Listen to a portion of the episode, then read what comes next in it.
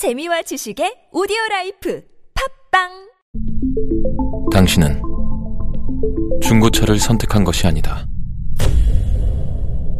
당신이 선택한 건 최초라는 자부심이자 경계 없이 누리는 편리함이며 BMW만의 격이 다른 책임감. 당신은 BMW의 선택을 선택했다. BMW 프리미엄 셀렉션.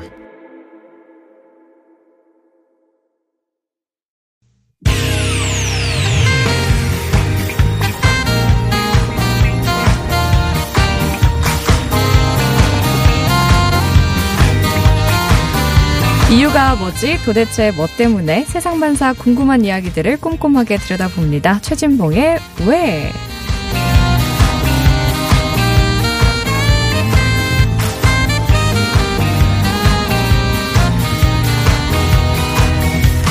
쏟아져 나오는 국내외 이슈를 찬찬히 한번 짚어보겠습니다. 성공회대 최진봉 교수님 나오셨어요. 어서 오세요. 예, 안녕하세요. 반갑습니다. 예. 그, 뭐 문자가 하나가 목감기 조심하세요. 이런 문자가 왔습니다. 어, 그러게요. 17, 1075번님. 예, 1075번. 네, 지금 감기 조심하셔야 되는 계절입니다. 예.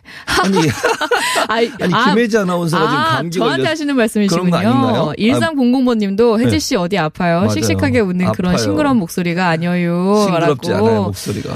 상당히 괴롭습니다, 제가. 제가 약간 같이 있으면서 힘듭니다. 아, 아까 최 노래에 취해가지고. 아, 그렇습니까? 알겠습니다. 아, 그건 아니고 살짝 지금 목감기가 와가지고 제가 여러분한테 또 걸걸한 목소리 들려드릴까봐 음. 조심조심 말하다가 그랬는데 예, 살짝 그런 것 뿐이지 여러분 저는 괜찮습니다. 기분 상당히 좋고요. 예. 근데 이제 오늘 나눌 얘기는 예. 예, 좀 별로 기분이 안 좋은 그렇죠. 얘기죠. 예, 그렇습니다. 아니 정말 뭐 국회 별명이 상당히 많죠. 예. 방탄 국회, 식물국회. 그렇죠. 근데 네. 아우 이런 별명은 정말 안 듣고 싶은데 동물국회가 뭡니까 동물국회. 그러니까요. 동물국 다르게 다르게 하면 짐승국회 뭐 이렇게 얘기할 아, 수 있겠죠.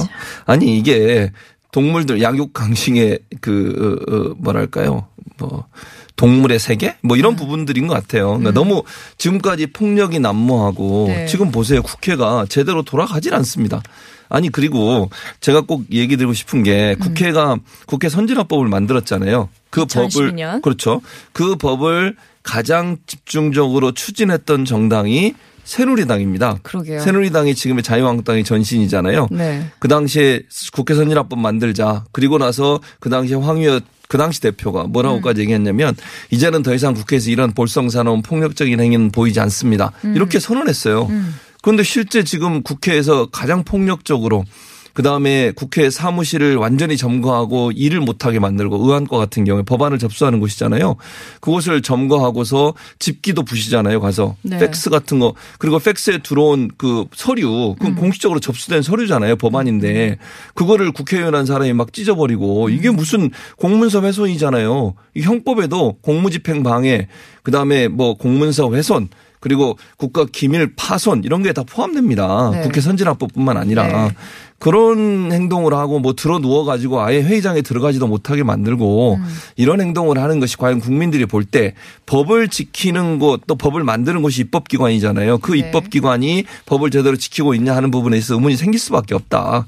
그러니까 동물국회란 말이 나오는 거 아니겠습니까? 국회 선진화법 그렇게 열심히 하자고 하더니 이제 음. 와서 왜 갑자기 이렇게 어, 동물처럼 바, 바뀌셨는지 좀 이해가 안 되는 그런 상황입니다. 어, 근데 듣고 보니까 참 아이러니한 게 예. 2012년에 선진화법 얘기를 하시니까 예. 그때 동 그때 처리됐던 게 또 패스트 트랙인 그렇죠. 거잖아요. 맞아요. 근데 패스트 트랙으로 인해서 이렇게 다시 또 그 선진화법 이전으로 돌아간다는 게 참 아이러니하네요. 되잖아요. 예. 그러니까 사실은 국회 선진화법을 만들면서 논란이 됐던 게뭐 식물 국회가 될 수도 있다 이런 우- 음. 우려가 있었어요. 왜냐하면 국회 선진화법을 만들면 한 당이 그것도 거대 야당이든 여당이든 한 당이 반대하면 아무런 법안도 처리를 못 하게 돼요. 네. 왜냐하면 이게 합의하에 처리를 하도록 돼 있거든요. 그렇죠. 그러다 보니까 식물국회가 될 수 있다는 우려가 있었어요. 그 당시 법을 만들면서. 음. 그래서 새누리당이 아 그러면 이걸 막기 위해서는 패스트 트랙이라고 하는 제도를 집어넣자. 음. 그래서 그 국회 선진화법 안에 패스트 트랙이라는 제도를 집어넣은 거고요. 그 절차에 따라서 지금 정당한 방법과 적법한 절차를 통해서 패스트 트랙이 진행되고 있는 거잖아요. 그런데 그거를 자기 마음에 안 맞는다고 자기들이 원하는 대로 안 된다고 해서 물리력을 이용해서 이렇게 막는다? 저는 도저히 이해가 안 됩니다. 상식적으로 이거는 뭐 정파의 문제가 아니라 아니라 상식적으로 이해가 저는 안 된다는 생각이 들고 본인들이 했던 주장과 본인들이 했던 얘기를 완전히 뒤집는 이런 행동을 하고 있어서 참 안타깝다는 생각이 듭니다. 저희 지금 이제 코너 시작한 지 뭐 한 3분 지났나요? 예. 아직 그렇게 열을 내실 때가 아닙니다. 아, 그렇습니까? 예, 시작도 안 했습니다. 예열만 지금 하고 있습니다. 예. 좀 기다리십시오. 어, 이게 어떻게 된 일인지 좀 예. 이제 정리부터 한번 해 주실까요? 예, 일단 방금 말씀드린 것처럼 네. 사실은 문제는 패스트 트랙에서 출발을 했는데 음. 이 패스트 트랙을 어 여- 그러니까 자유한국당을 제외한 나머지 사당이죠. 여당과 야당 사당이 음. 세개 법안이 사실은 세 개, 네 정확히 하면 네 개인데 크게 세 개로 나눌 수 있는데 하나는 뭐냐면 선거법 개정 안 네. 음. 그리고 공수처 설치 법안 그리고 검경 수사권 조정안 요세 가지 법안을 패스트 트랙에 올리기로 합의를 했어요. 네. 그러니까 어, 자유한국당을 뺀 여야 사당이 그렇게 합의를 해서 그걸 추진하는 과정에서 자유한국당이 강력하게 극렬하게 반발을 하고 있는 상황이고요. 물리력을 이용해서 패스트 트랙을 올리려고 하는 회의 자체를 봉쇄하고 또 패스트 트랙에 올리려면 법안을 만들어서 이제 의안과에 제출을 해야 되거든요. 그 과정 자체를 물리력을 이용해서 봉쇄하는 그런 일이 일어났다고 볼 수 있을 것 같고요. 또 하나는 이제 그 사실은 이 논의가 예를 들면 이런 거예요. 가장 이제 논란이 되는 공수처 법안이고 선거 법안인데 선거 법안 같은 경우에는 정개특위에서 5개월 전부터 계속 자유한국당에 들어와서 논의하자 논의하자 논의하자 그렇게 요청을 하고 부탁을 했어요. 자유한국당이 제대로 들어오지도 않으시고요. 논의도 제대로 안 하고요. 법안도 제대로 안 내셨어요. 그리고 막판에 패스트트랙 올린다고 하니까 냈던 게 뭡니까? 비례대표 완전히 없애버리고 의원 수도 270명으로 줄이자. 그 도저히 받을 수 없는 아니잖아요. 지금 300명인데 270명으로 줄이자 그러면 어느 국회의원이 그걸 받아들이겠습니까? 그런 이제 말도 안 되는 안을 내면서 아예 본인들은 그냥 패스트트랙이나 아니면 논의 과정에 들어가지도 않았어요. 자유한국당이. 그러니까 결국은 논의 논의를 하겠다- 하겠다고 5개월 동안 충분히 논의할 수 있는 기간을 주고 오라고 예, 설득도 하고 이랬었잖아요. 그런데 자유한국당이 들어오지 않으면서 결국은 나머지 사당만 패스트트랙에 올리기로 합의를 해서 지금 진행을 하고 있는 상황인 거죠. 뭐, 니 탓이다, 내 탓이다. 방금 말씀해 주신 것처럼 책임 공방이 뜨거운데, 예. 그 자유한국당의 입장도 한번 얘기를 해 주시죠. 나경원 의원이 얘기를 많이 하고 있는 것 같아요. 그러니까 별로 얘기하고 싶지 않은데 어쨌든 얘기를 하겠습니다. 자유한국당은 뭐라 그러냐면 패스트트랙을 철회하는 거예요. 일 1차적으로 자유한국당은 뭘 지적하냐면 바른미래당의 사보임 문제를 첫째로 지적을 했어요. 네. 그 바른미래당의 사보임은 바른미래당 안의 문제잖아요. 그것도 그 국회의장실에 찾아가지고 80명이요. 국회의장실 점거했잖아요. 그 당시에. 그죠. 문인상 국회의장 지금 저혈당 쇼크로 입원해 있습니다. 수시, 수술을 해야 되는 상황이라고까지 지금 의료진은 얘기하고 있는데 그 당시에도 80명이 가서 뭐 얘기했습니까? 사보임을 허가하지 말으라고 사보임 문제도 논란이 되고 있긴 해요. 지금 바른미래당의 내부의 문제입니다. 이거는. 국회 문제가 아니고 자유한국당과 연관된 문제도 아니에요, 사실은. 바른미래당에서 두 명을 사보임했는데 그 두 명을 사보임하는 과정에서 이게 적법한 절차냐 아니냐를 가지고 논란이 되고 있는데 국회법 41조 1항과 6항의 문제예요. 1항은 뭐라고 돼 있냐면 그 원내 대표, 원내, 어, 그 정당을 대표하는 원내 대표가 요청을 하면 의장이 허가를 해서 사보임할 수 있다고 돼 있어요. 네. 그리고 6항에 가면 예외 조항으로 뭐가 돼 있냐면 그 임시회, 임시회 기간 동안에는 의원 개인의 요청이 아니면 사보임을 원칙적으로 하지 않는다고 돼 있어요. 근데 그게 관례적으로 사보임이 임시회도 이루어져 왔어요. 예를 하나 들어보면 지난 2월에도 2월에도 함진규 의원이라고 자유한국당 의원이죠. 자유한국당 의원이 사보임 된 적이 있어요. 임시회 중에. 그리고 그 20대 국회 후반부에 들어와서요. 임시회 중에 사보임이 되는 경우가 민주당, 자유한국당 합쳐서 100건이 넘어요. 그러니까 관례적으로 계속 해왔으면서 이제 와서 이번 건만 가지고서 임시회 중에 무슨 사보임, 사보임을 하냐 안 된다. 또 의- 의원의 의견에 반대해서 이렇게 사보임하는 것은 불법이다. 이렇게 주장을 하고 있지만 아까 말씀드린 41조 1항이나 아니면 관례적으로 봤을 때는 사보임이 원내대표의 요청에 의해서 의장이 허락을 하면 되게 돼 있는 게 일반적인 분석이에요. 물론 그 부분은 뭐 논란이 될 수 있다고 봐요. 뭐 그렇다 치더라도 그럼 바른 미래당 안에서 이 문제가 해결되는 문제야, 문제야 되는 거 아니에요? 원내대표가 그렇게 요청을 했고 의장이 그게 문제가 없다고 해서 처리를 했으면 그건 받아들여야 될- 들여져야 되는 문제라고 저는 생각해요. 그런데 그 자체를 문제 삼으면서 회의 자체를 못 열게 하는 것은 이거는 또 다른 문제라고 생각이 들어요. 왜 자유한국당이 나서서 지금 이 문제 가지고 논란을 삼는지 저는 이해가 좀 안 되는 부분입니다. 이번 사태를 지켜보면서 무엇보다 실망한 거는 예. 국민들이고 그렇죠. 어느 때보다 여론의 반응이 좀 뜨거운 것 같습니다. 예. 이 청와대 국민청원 게시판에 자유한국당의 정당 해산을 요구하는 국민청원이 올라왔어요. 그렇습니다.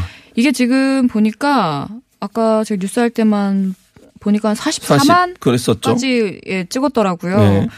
이거 어떻게 보십니까? 어떻게 보긴요. 이걸 국민의 목소리로 보죠.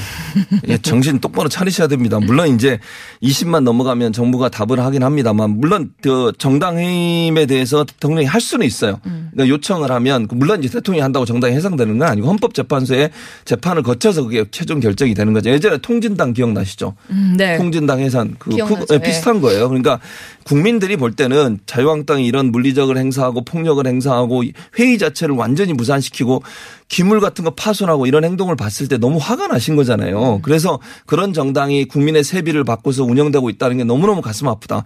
해산시켜 달라 이렇게 요청을 했지만 제가 볼 때 뭐 대통령이 그렇다고 해서 이걸 해산까지 할 가능성은 낮다고 보여요. 그러나 그럼에도 불구하고 우리가 자유한국당이 좀, 좀 눈여겨 봐야 될 것은 많은 국민들이 이 부분에서 이렇게 비판적 입장을 갖고 있다는 사실 좀 깨달으셔야 돼요. 헌법을 수화, 헌법 수화라고 이게 팻말 들고 다니시잖아요. 막 누가 지금 법을 안 지키고 있습니까?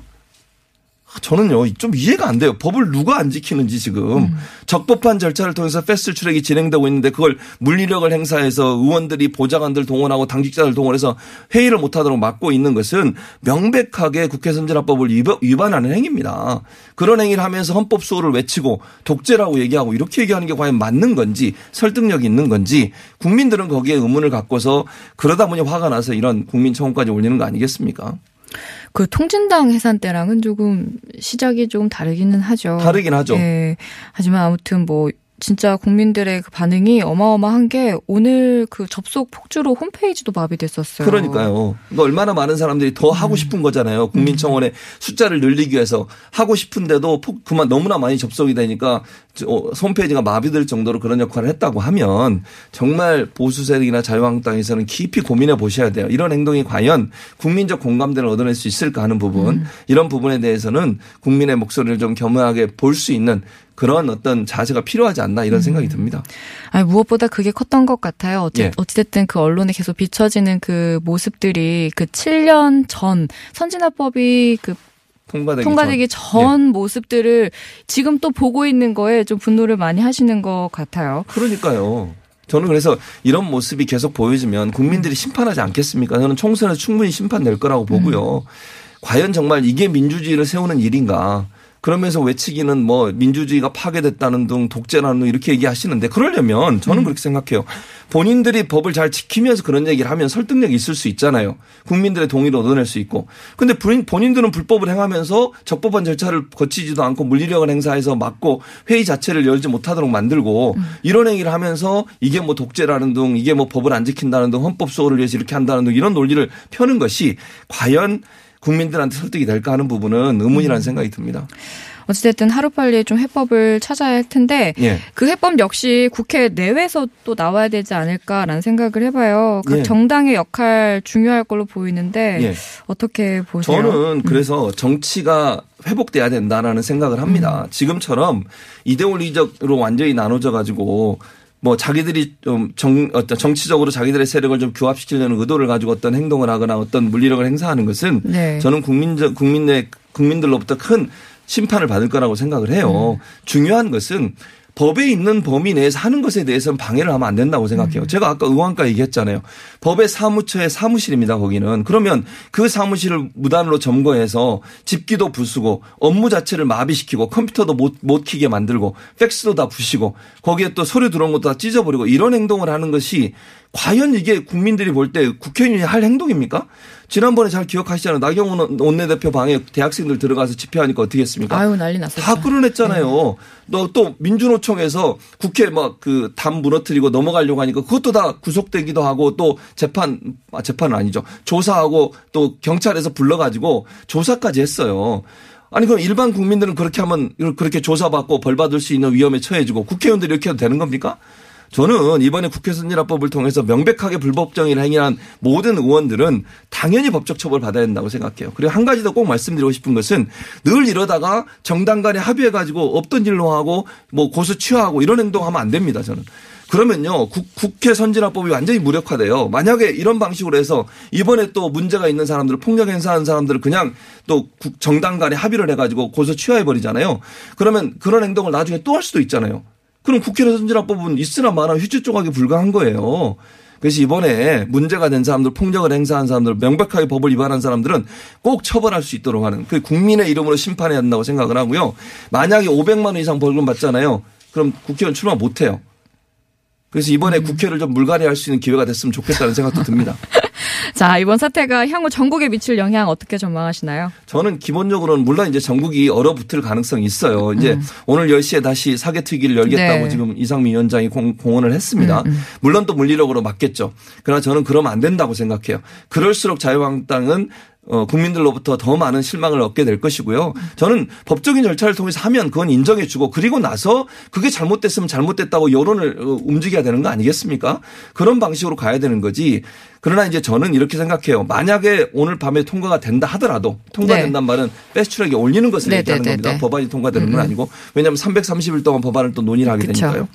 그런다 하더라도 저는 어느 정도 시간이 지나면 자유한국당이 반발은 하겠지만 끝까지 국회를 완전히 마비시키지는 못할 거라고 봅니다. 총선을 앞두고서 만약에 자유한국당이 그런 행동을 계속하잖아요. 그럼 총선에 심판받아요. 그리고 선거법 같은 경우에는 본인들이 들어오지 않으면 만약 연동형 비례대표제 그대로 가면 물론 민주당도 일정 부분 자석을 어, 의석을 좀 잃을 가능성이 있지만 자유한국당도 의석을 더 잃을 가능성이 있어요. 그래서 저는 중간에 분명히 들어올 거라고 생각합니다. 330일이라는 기간 동안 논의할 수 있는 시간이 있기 때문에 패스트 트랙에 올린다 하더라도 그게 끝이 아니에요. 법안은 얼마든지 바뀔 수 있고 협의를 통해서 합의를 통해서 새로운 법안을 만들어서 통과시킬 수도 있습니다. 그래서 저는 적법한 절차를 통해서 패스트 트랙에 올라온다고 하면 자유한국당이 일정 부분은 반발을 하겠지만 시간이 지나고 나면 다시 그 테이블 안에 협상 테이블 안에 들어와서 논의해야 된다고 생각하고 민주당도 그렇게 설득할 것으로 생각이 됩니다. 그래서 당분간은 이런 충돌이 있겠지만 시간이 지나면 패스트트랙에 올리고 나면 일정 시간이 지나고 나면 다시 또 정치가 살아날 수 있는 기회는 충분히 있을 거라 이렇게 생각합니다. 네. 오늘 예, 또 좀 이렇게 가열차게 이야기를 좀 나눠봤는데요. 네. 오늘 국회에서 좀 안 좋은 얘기들이 너무 많이 나오고 또 동물 국회다, 뭐 방탄 국회다, 식물 국회다 이야기가 많아서 네. 그 이야기를 저희가 나눠봤습니다. 다음 주에는 꼭 좋은 이야기 나눌 수 있기를 기대해 보겠습니다. 또 기대하면서 인사드리겠습니다. 다음 주에 뵙겠습니다. 예, 감사합니다. 브리트니 스피어스의 Baby One More Time 한 곡 더 듣고 저희는 입으로 넘어가겠습니다.